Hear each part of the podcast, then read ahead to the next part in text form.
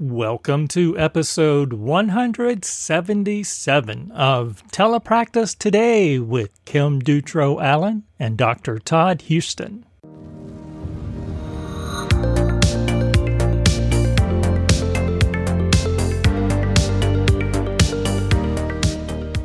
Hey, welcome back to another episode. I have been very heavily in the Halloween fall season with all of my students. So I wanted to share some resources with that. Um, one that I've been really liking is just kind of finding like pictures that have a lot going on in them that we can have a, a lot of things that we talk about um, and doing some fall scenes. So there's one that I really liked that has WH questions that go with it. That is from, I think it's Laura just Kay Ratliff is what I looked for on Teachers Pay Teachers. And she has ones for different seasons. Um, but they come in a pack and it will have like a fall pack and it will have not just Halloween, but things like, you know, apple orchard and a fall festival and Veterans Day and just has a lot of uh, cute illustrations and lots of things going on. So, like for one of my sets of kids, they were working on multisyllabic words, and I just had them play um, I Spy with the pictures and give different clues to each other and name different things in there. And then there's another set that's um that one's a like PDF, but there's another set I like on boom cards that um is uh, has some picture scenes and it's by uh, speech language and literacy i think is the name of the group. And um, so they have some photo scenes and then it has sentence strips at the bottom for kids to create sentences with it. Has some parts that you can move around like a um, little animation of a dog and a spider. So that works really well that sometimes I'll move those around and say, what's on the pumpkin and things like that. So just those kind of just like broad picture scenes that are really flexible for whatever your students are working on have worked really well. Uh, I love the I Spy stuff. Um, I yeah. have several books. Some of my older kids, I'll describe something and they have to find it and mm-hmm. all that mm-hmm. stuff. And it's great for language, great for for expressive language, especially in auditory memory and stuff I'm working yeah. on. Yeah. So it's it's really wonderful. Yeah, great ideas. Great stuff. Yeah. Um we have someone I think everyone's going to love today on the podcast, uh, Lauren Hastings. Lauren is doing some great work uh, in telepractice, of course, she's a speech language pathologist, but she's doing telepractice and she's doing some other things too in terms of coaching as well as working with uh, and being a resource for students who are in grad programs and helping them uh, be successful in their studies. So we have Lauren to come on. So I think you'll you'll enjoy hearing her.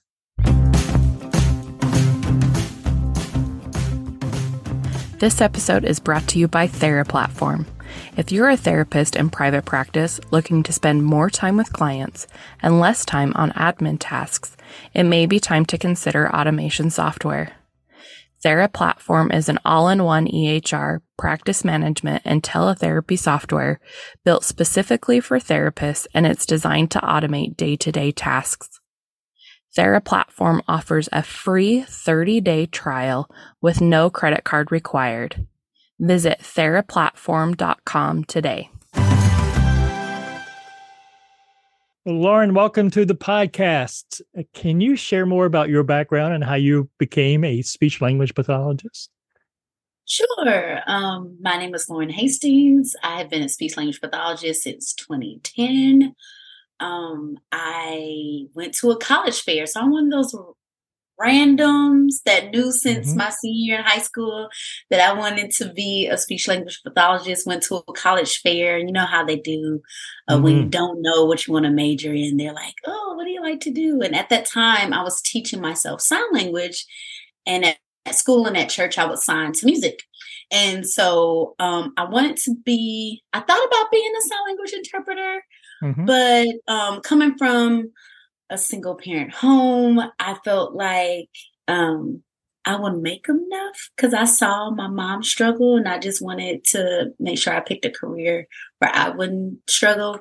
Mm-hmm. And so, um, yeah, went to a college fair and went up to actually Loma Linda University in California.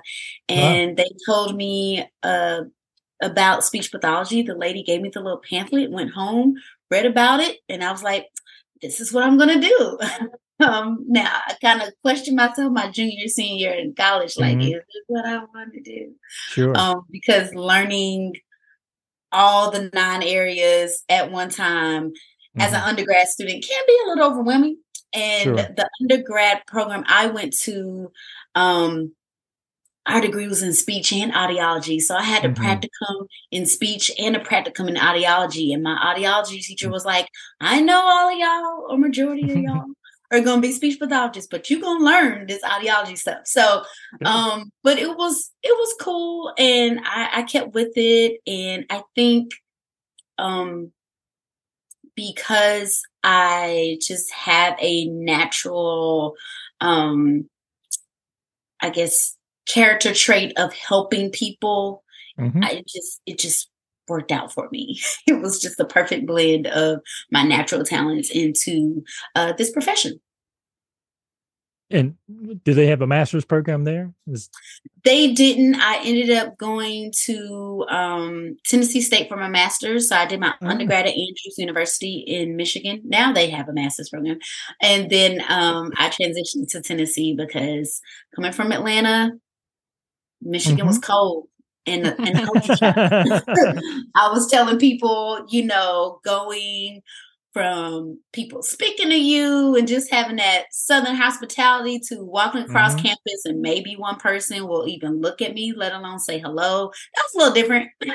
Mm-hmm. so um, for graduate school, I'm like, no, I want to be back down south. So um, I ended up at Tennessee State uh, to get my master's and stayed in Nashville for a little bit and then mm-hmm. went home uh, to Atlanta. That's where I started uh, my private practice. And then now I'm in Birmingham because I am a PhD student at the University of Alabama, Birmingham. Um, I'll give you the short version getting my PhD in education. awesome. That's awesome. Yeah. yeah. So were you at uh, Tennessee State with uh, Tina Smith? I was. I was. Love her. She Love her. she was she came from South Carolina State and then mm-hmm. joined uh, University of South Carolina uh, on faculty while I was there. And when mm-hmm. I was mm-hmm. finishing up my doctoral work there, she was there. So I, I know Tina really well. She's a very sweet yeah. person. Loved her. Then yeah. she, she and her husband moved to Nashville from there. So yeah, yeah. Um, I I knew she was a nerd when I walked in her office and her screensaver was the nervous system. She really loves neural anatomy. Mm-hmm. And I at first I'm like, maybe it'll change to like a picture of her husband, her sons, her parents. No. Yeah. No. All neuro stuff. So I was like, okay, you really, really love um neuroanatomy, but she was a phenomenal teacher. Yeah, she's he's great. great and she's still still there, still there. I was yeah, talked to her not too long ago. Yeah, so yeah, that was a great experience. So good for her. And you now a doctoral student. That's great. That's wonderful. We need more doctoral students. We need more doc. We need more SLPs who get their doctors. What I'm trying to yeah. Say. Yeah, absolutely. And I decided not to get it in speech because I already have two degrees in speech. Sure. And I wanted, yeah. Mm-hmm.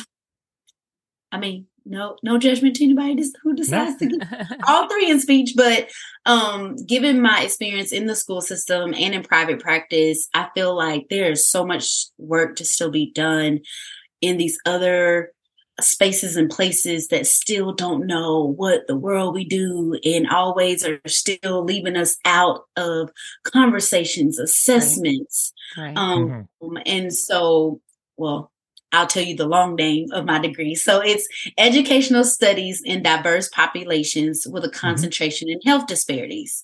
And nice. so mm-hmm. I'm learning a lot about Healthy People 2030 and mm-hmm. social determinants of health.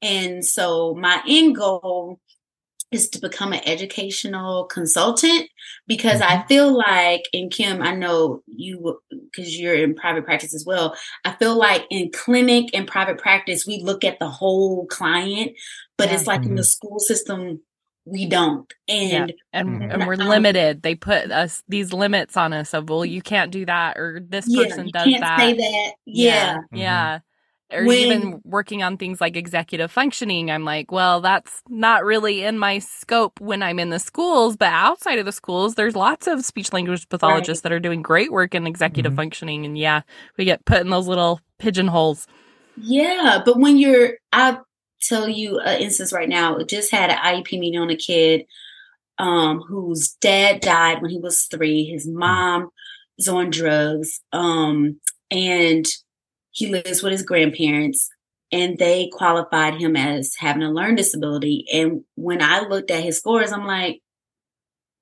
was it a really learning disability? Mm-hmm. Or was he just like adjusting because the only low score was math? Mm. Mm-hmm. And so now he's in middle school, and um, grandmother was telling us that he, at the age of seven, told his grandmother, I don't want to see my mom because every time she came around, she was high.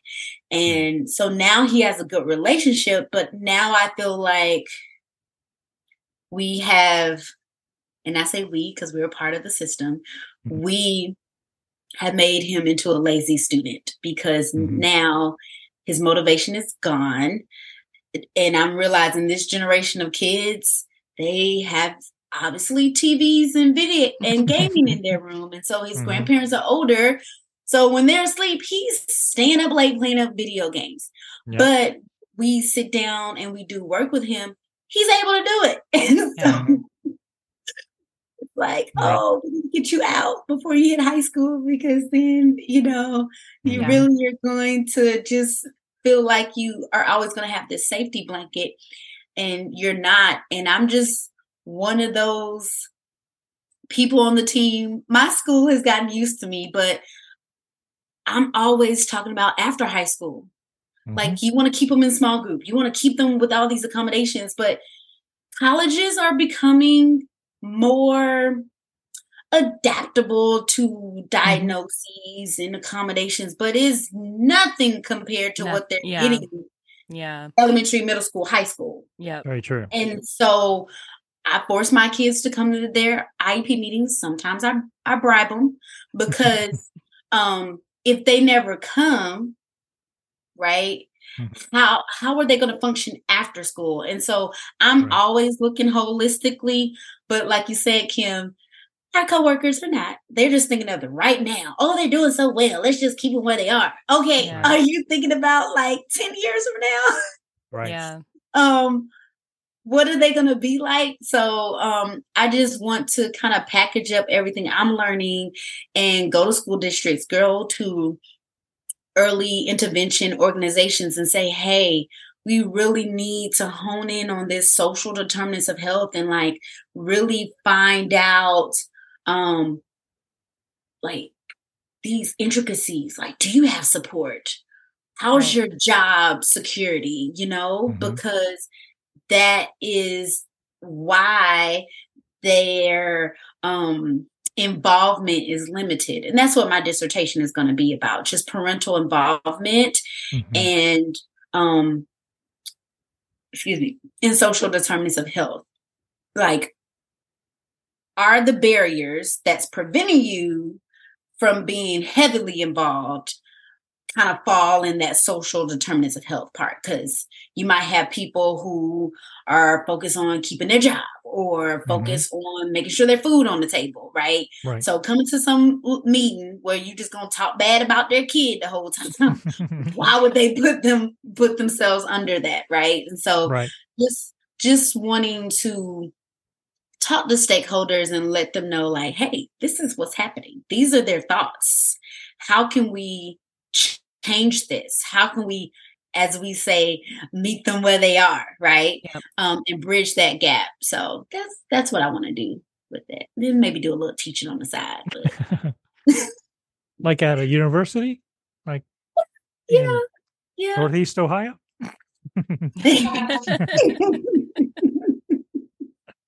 I'll be open. Who, who, knows? Who knows? Who knows? So who knows? I've always, you know, it, it's it has always strike uh, struck me um, mm-hmm. that um, we look at the children we're working with, and we look at the ones that have true deficits mm-hmm. versus the deficits that we've created. Mm-hmm. That's it. And so we got to do more as a society to not create the deficits or create right. the, the challenges which have a tremendous impact that is lifelong on some of these kids. Right. Um, right. and and believe me, I'm all for people who can pull themselves up by the bootstraps and you know go through adversity and be successful. Right. But that doesn't mean that everyone can do that. Not everyone is going to be able to have that that way out or that way up. Mm-hmm. Um, mm-hmm. And so we have to make it a, a, more of a level playing field for everybody. Right, right. And that's why when I learned about social determinants of health, I mean, you hit the nail on the head with that. Um, yes, some people can pull themselves up, but one of the pillars is uh, social and community uh, uh, support.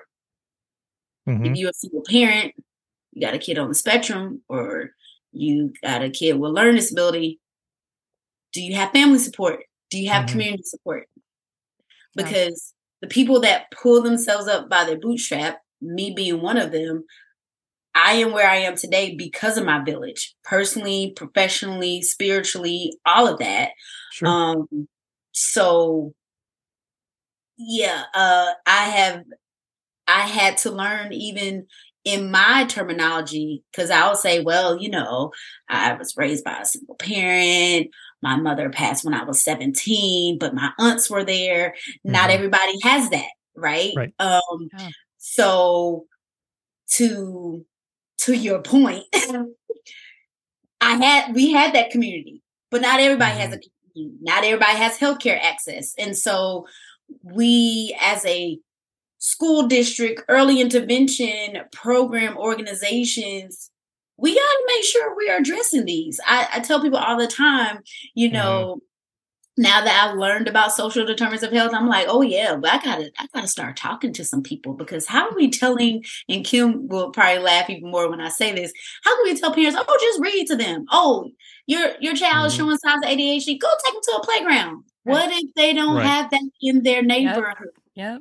I know that's what my I have a sister that has is dyslexic and has a master's in public health, and I feel like you guys would get along really. oh, we will. We will be friends. We can be besties. You guys can, you know, start a movement together right. or something. But she's dyslexic, and that's what she's been told is to read to your kids. Read to your kids. You need to read to your kids. She's like, I can't. Like that takes so much, and she's a single mom you hmm. know like that takes too much effort for me. That's hard for me. And and she's so worried about doing it wrong and teaching them wrong. And right. so it's just all of those things stress. Yes mm-hmm. stress. So it piles on. And then like you were talking about um, with the social determinants of health and sometimes we overqualify kids too and we think oh mm-hmm. we're giving them help. Like that kid that you were talking about mm-hmm. earlier we're giving them help. It's fine. It should be good. It's help for everyone. But there's so many studies and data that show that, you know, that can put kids farther behind their typical peers, pulling them out and putting them in services. And yeah. so I think that's mm-hmm. something that we have to be careful and watch for too, that we're not seeing disabilities where there's not one. But yeah. see, the schools they're driven off of scores. Then you have these teachers who have this stress of, well, the testing grades um mm-hmm. having the stress of their salary or their job is in jeopardy if the kids right. don't get a score and so we have all mm-hmm. these silos instead of saying hey maybe we should just set up regular time for them to go see the counselor right hey maybe they just need intervention for a little time to take them out of the classroom to kind of um, decompress and not have so much stress because um, I know in Georgia, I don't know about any other states, Mm-hmm. I I just don't remember my kindergarten class being as big as they are these days. Like 5 mm-hmm. kindergartners just sounds like a lot, you know? Mm-hmm. And so um the classroom sizes are getting bigger. So maybe they just need to be in the little bubble of intervention, not special ed, but just, you know, intervention because those are small groups, you know, set them up with the counselor and let's see. But we always like intervention, intervention, intervention, but it's not including counseling, you know, yeah. it's mm-hmm. not including these holistic plans. And so right. I just think that um and, and maybe I'll be that that change agent to say, listen, we're gonna write this curriculum, we're gonna write this program and plan to put in place um to not necessarily, you know, keep them out, like Todd said, we want the ones that really, really, really need it. Yes. Need because yes. it's, it's probably some other factors. Um, sure. Because I'm at a middle school right now, and I can tell you right now, out of my 48, there's probably maybe on about 10 of them. probably really, um, a good portion of them have grown out and just need to be tested out. And some of them, they're just trying to get me to hold on to them. And I'm like, no, this is middle school. No, I'm not right. doing it. Um, so, so yeah, but yeah, I can be besties with your sister. We could talk. we could well, talk. think so. It does go back to sort of this failure model, you know, like you're saying, Lauren, is, is that, you know, before it escalates to a point of the person, the, the child is, is getting into a fight or doing yes. something really crazy, bringing a gun to school or something else, you know, doing something really. They have to have this big failure moment before they can suddenly yeah. get the services, mm-hmm. and then mm-hmm. they, then it's going to be more costly, more intensive. Mm-hmm. If we could have just done a little bit at a time to, like you're saying, yeah. relieve some of that stress, mm-hmm. give them coping strategies, give them tools that they can use before it escalates to a point that it's almost almost the point of no return for some of these kids. Yeah. And I feel like some of these teachers, I mean, it's 2023. Uh, I I have heard, oh, I'm not trained well. Okay, yep, that's the district's fault, or the whatever well school you came from that gave you your degree. That's probably their fault too. But at the same time, I'm flabbergasted that almost 14 years later, I'm still running into teachers that are just like, oh, I can't stand that kid, or oh, I don't mm. know how to work with them, and it's like, come on now. And they young. That's the I expect right. that from the older right. teachers. But if we around the same age, to be burnt out, yeah, you're not supposed to like put that kid in a box, right? Yeah. Mm-hmm. Um, and I have a story about that, about like a kid, I never forget, he had autism, high functioning. So I he only had inclusion. He was in an inclusion classroom. And it's funny now. And the teacher, I had to get her there, but because she was in a crying fit. But in math, he just did not like when she was teaching because he wanted her attention. And mm-hmm. he would throw a whole, I mean, a whole fit. Like when I watched the videos, I laughed. She, on the other hand, cried so because it was just how he did it, like mm-hmm. he would be shaking, he would break the pencil in half. It was like, why can't you answer my question? um, but when he would, but for let's say math was an hour, that first 30 minutes when she was teaching the whole class, it was a problem. And then in small group, he was okay, but then there were times where he wasn't great because he wanted his like one on one time. Mm-hmm. But it took me saying, hey, you need to start documenting his outbursts. Yeah. Sure enough, it was always doing math. And mm-hmm. then sure enough, I was able to help her figure out it was when she was doing teaching. Mm-hmm. Come to find out, we got him retested. He was low in math. Mm-hmm. And so, unfortunately, they put him in the behavior class for a little bit um, but did he really need behavior class? No, he probably just needed to go to, um, you know, small group special mm-hmm. ed math. A math That's what he needed. that was on his level because all of us would be mm-hmm. overwhelmed if we were in a classroom and everything was way above our heads. Yeah, and he was in first grade, so to be even. yeah, he was in first grade, but again, high functioning autism, and you know those right. high functioning ones, they are very aware. But because sure. he was so young, he and he he needed speech.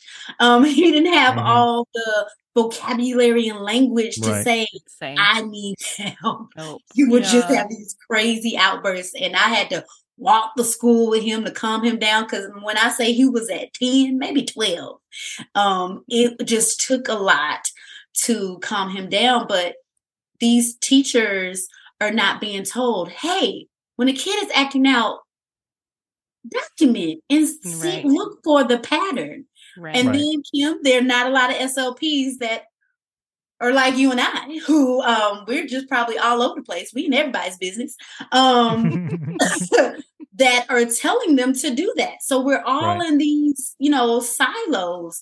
But um, yeah, I, I I fought some of these teacher programs, and I definitely fought the school district because they they give them all these PDs, but there are some other PDs that can be focused on simple things like that that will not take away. I mean, I even told teachers, I was like, write on your hand. if it need be, you know, or mm-hmm. have a post-it right next to you or do a little jot somewhere on your board. Um, because I know having a room full of like 20 plus kids can be a lot, but um it's not impossible. I, I right. write all the time, especially when I was in elementary. Kids sure. so quick. Let me just write a little something. Well, Lauren, we could talk to you all night, but I know we want to get to. Um, so, uh, since we we our podcast is telepractice today, let's talk for a moment about telepractice, and then we'll get mm-hmm. that out of the way. And then I I want to talk to you about what you're doing with new grads and and all of that. So you've been a, a telepractitioner for a number of years now, mm-hmm. uh, and working with school districts. And mm-hmm. what's a couple of things that you've um, noticed, or or some strategies that you could share, or favorite websites, or something like that that you've oh. come to to really depend on? Uh, that's a good question. So I actually started a teachers pay teacher store um, because I saw a a gap. Um, I love teachers pay teachers, but it's very heavy on early intervention and elementary. And um, I have noticed with middle school in particular, uh, they don't like a lot of videos back to back, but then they also mm-hmm. like to color um, and do crafts. So Pinterest is is my favorite. So I try to have a balance of worksheets because I want to see how they do that uh, on paper. But then I also sometimes would do videos and just ask them verbally the question, um, or I'll make a worksheet, or I'll find one of Teachers Pay Teachers and kind of modify it. Um, but one thing I did uh, last year, because I started my school district in October, I wanted to be respectful of cultures and religions. So around Halloween, I just did Alice in Wonderland. And I saw on Pinterest about getting a paper cup and um, a saucer, you know, to do the little teacup thing. Mm-hmm. And so I made them write the main idea on the cup and then some supporting details on the plate. It. Yeah. And we cool. glued it together and they wrote their name and they loved it. At first they were like, what is this? And then they loved it. And so I would say every four to six weeks I try to do something crafty like that mm-hmm. or mm-hmm. um, color by numbers. I love word searches. Mm-hmm. Um, mm-hmm. the I have a paraprofessional that works with me, and they were like, "Why are you getting so excited about word searches?" I said, "Let me tell mm-hmm. you." Um, because it's working memory, um, it's spelling, it's processing because I got to remember, you know, how the word is spelled and then try mm-hmm. to find it. And uh, some of my low comprehension kids were getting good at finishing it in 30 minutes.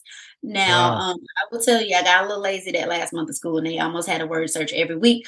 But um, they after, after a while, some of them started asking for it.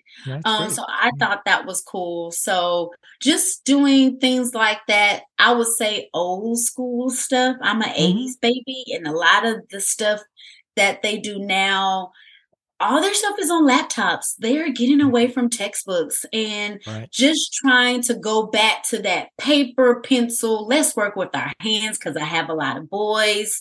Um, so I try to always have something interactive. Sometimes I'll get creative and say, okay, you get one sheet, pair up in two, and you answer the questions together, and then we talk it out. Mm-hmm. Um, mm-hmm. I also verbally uh, tell them strategies. So when it mm-hmm. comes to reading, because got a lot of comprehension kids, so yeah. I'll read a paragraph and then I'll stop, or I'll tell them let's read the questions first. You know, just giving the, them strategies. Excuse me. And I think in middle school you kind of have to be heavy on that. But if you in high school too. Um, but if you are in elementary, man, teachers pay teachers and boom cards are gonna be your your best friend because you gotta keep their attention. That's why I'm so glad I have a middle school. I do not have to worry about that. And just sometimes I just talk to them about their grades and then I play mm-hmm. Auntie Lauren and not Miss Lauren and say what we do, what's happening. That's that holistic thing coming in. but uh but yeah, just balancing videos versus worksheets um, versus crafts. I, I think that's why some of them like coming to see me, yeah. especially if they don't like the connections that they're in right now. My school, they don't like the computer teacher. so I'm always like, no, go back because their periods are 50 minutes, but you know, sessions only 30. I'm like, all right, see you next week. you gotta go so, now. you gotta go now. But I also uh teach or have themes. So 9-11, nice. these poor children mm-hmm. don't even know 9-11. So mm-hmm. show the video about that and then talk them through that. Um, this week is the last week of uh, National Hispanic Heritage. So I found something on Teachers Pay Teachers, and um, we're talking about a Mexican American author and um, his life story. So I'm asking them questions about that. So doing themes will be very helpful, especially if you got a big caseload. Um, yeah. It just helps the time go by. Um, I'm a creature of habit, so I don't mind reading the same passage every single time for a week. It's only going to be for a week, yeah. um, and getting creative, and then you're able to adapt to whatever group you have. So you don't always have to do the questions. You can say, pick out all the R words and read them to me. I've done that especially if I have a mixed group. Um, or find an mm-hmm. R word and come up with a sentence if they're on sentence level. So mm-hmm. you just have to be creative, um, especially on the middle school and high school level, because they half of them don't want to come to you. Um, They've but, been there for a long time, most of them yeah, too, like yeah. some sense kindergarten. yeah, mm-hmm. but one thing I did, um, shameless plug, and it's a freebie on, on my Teachers Pay Teacher store. Um, I created a document where they write their IEP date, they reevaluate their goals and their accommodations because right. it's fun to go to speech in elementary, but man, they hit that sixth grade and they're like, how long am I gonna be in here? How many times do I come? And so first week out the gate, that's what we did.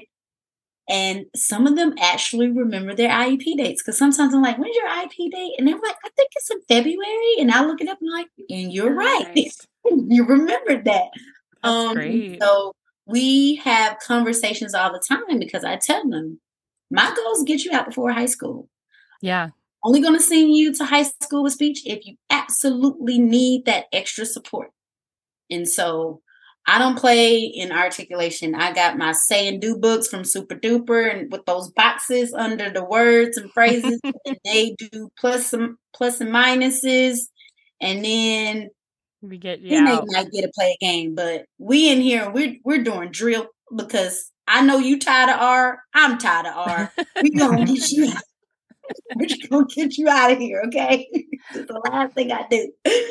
so I have a question with the crafts because I feel like that's not something people think of and go to a lot when they're thinking of teletherapy. Do you just have a good relationship with your in person, whatever we want to call it, paraeducator that's in there in the yeah. room that helps you with yeah. that? Or how do you work that? Yeah, so I do have a great relationship with her um, because for anybody who's thinking about middle school, um, I only work during connections. So all the other times we're just sitting there. now, of course, I'm doing paperwork, but right. um, I would say was that three. I only work three hours out the day, so we yeah. have a lot of dialogue and um well, she just left me because she went to have a baby, but she was with me last year. And um, after a while, she was pulling stuff and she knew about Teachers Pay Teachers. So she would go in there and find me oh, stuff. Oh, um, mm-hmm. But like, uh, what's her name? Speech, Panda Speech. Mm-hmm. She has this thing called Tear Articulation, mm-hmm. and she has different pictures. The one I've used is the pumpkin. And you literally just tear sheets of construction paper and put it on the pumpkin. And then she has the words at the bottom. But she also has um, in that bundle, you get articulation ones and then you get language ones. So some of my kids had these grammar goals. So I had this kid with, I think it was irregular plural. So I said, hey, make a sentence out of it or whatever. And they did that. And going back to the theme, whatever my theme is, I there are just too many teachers and SLPs that blog, and Pinterest is your best friend. just go in there and put that theme in there, and then you can determine if hmm, would this be age appropriate. If it's not, um, we didn't get to do the one I found last year on Groundhog Day. It was literally um, paper cup. They colored this groundhog and had made the little grass with the green um construction paper with you know groundhog popping up and I you could have them right on the cup you know what is groundhog day? or what did you learn today about groundhog day? Believe it or not they love it because one eighth grader last year said oh i like coming here. It's like a brain break to me. So i said hey okay. That's that's perfect yeah. Yeah. Yeah yeah. So so we we are running out of time a little bit but Lauren, talk about some of the work you're doing now with uh, students, grad students, navigating grad school. So, how did that, how did that start? Oh, um, well, like, where's many other things I do. So I'm going to go through real quick, but I'm going to land on that. So I am right now adjunct professor at University of West Georgia. Um, mm-hmm. But what Todd is talking about in particular is um, my tour I took last week. So I am the convention co-chair for the National Black Association for Speech, Language, and Hearing. At we call it NBASLH. And so um, I had this crazy idea when we went to Raleigh. I was like, oh, let's go visit some of the universities um, mm-hmm. because the other convention co-chair she works at North Carolina Central, and then it morphed into, well, if we go to Central and if we go to North Carolina A&T, what if the other schools find out we went there and didn't come there? So mm-hmm. it ended up um, being North Carolina Central, North Carolina A&T, East Carolina, UNC Chapel Hill, and UNC Greensboro in three days. Wow. And so we went to talk to them about NBASLH and NBASLH convention because NBASLH prides himself on creating spaces for students.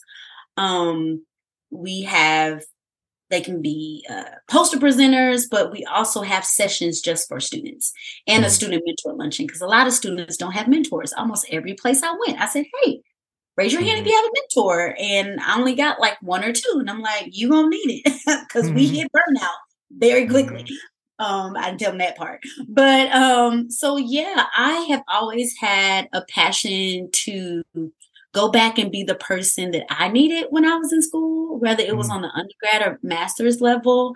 And so I just love talking to students and uh, just telling them like it is, as we say.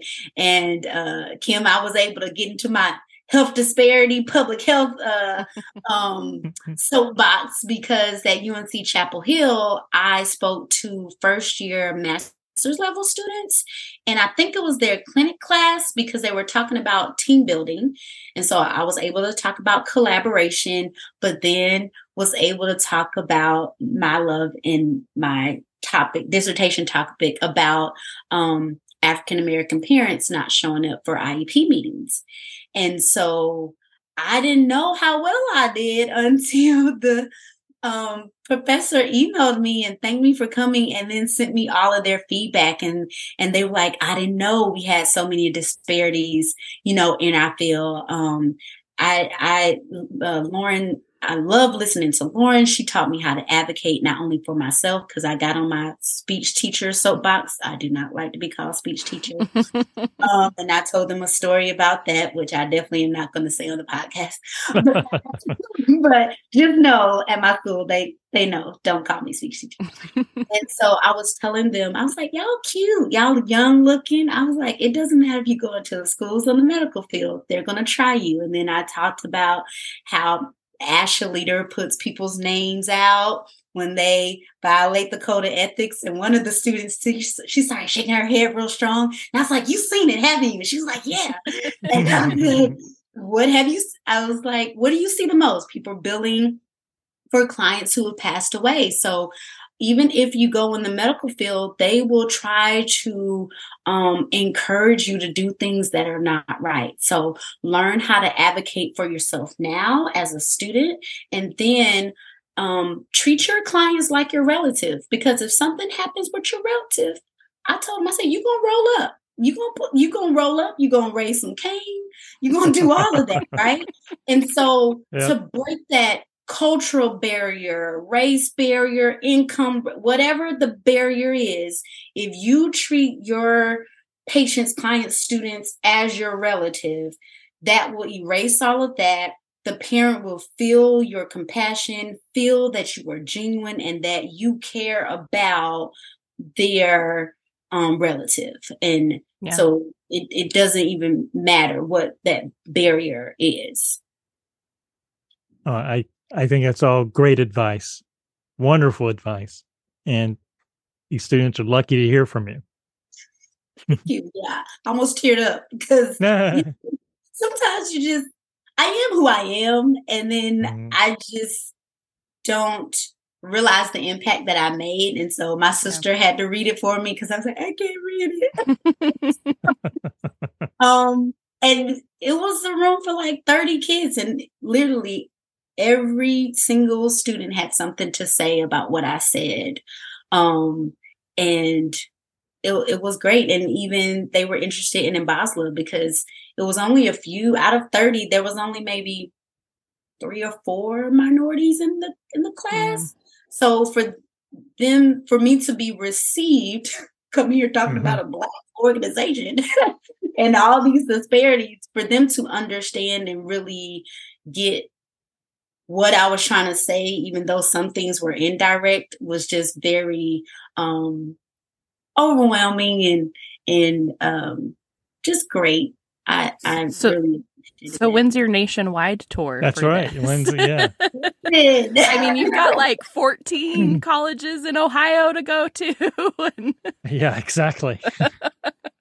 You, you, you only have three in Utah, though. You'd be, be good be, in Utah. there you go. Be the opener for Taylor Swift. You know, it's your yeah. next big step. yeah. So go talk to all the colleges. That, would be great. And, yeah. and we literally do have like 14 or 15 training programs in Ohio. Wow. That's it's a lot. crazy. Yeah.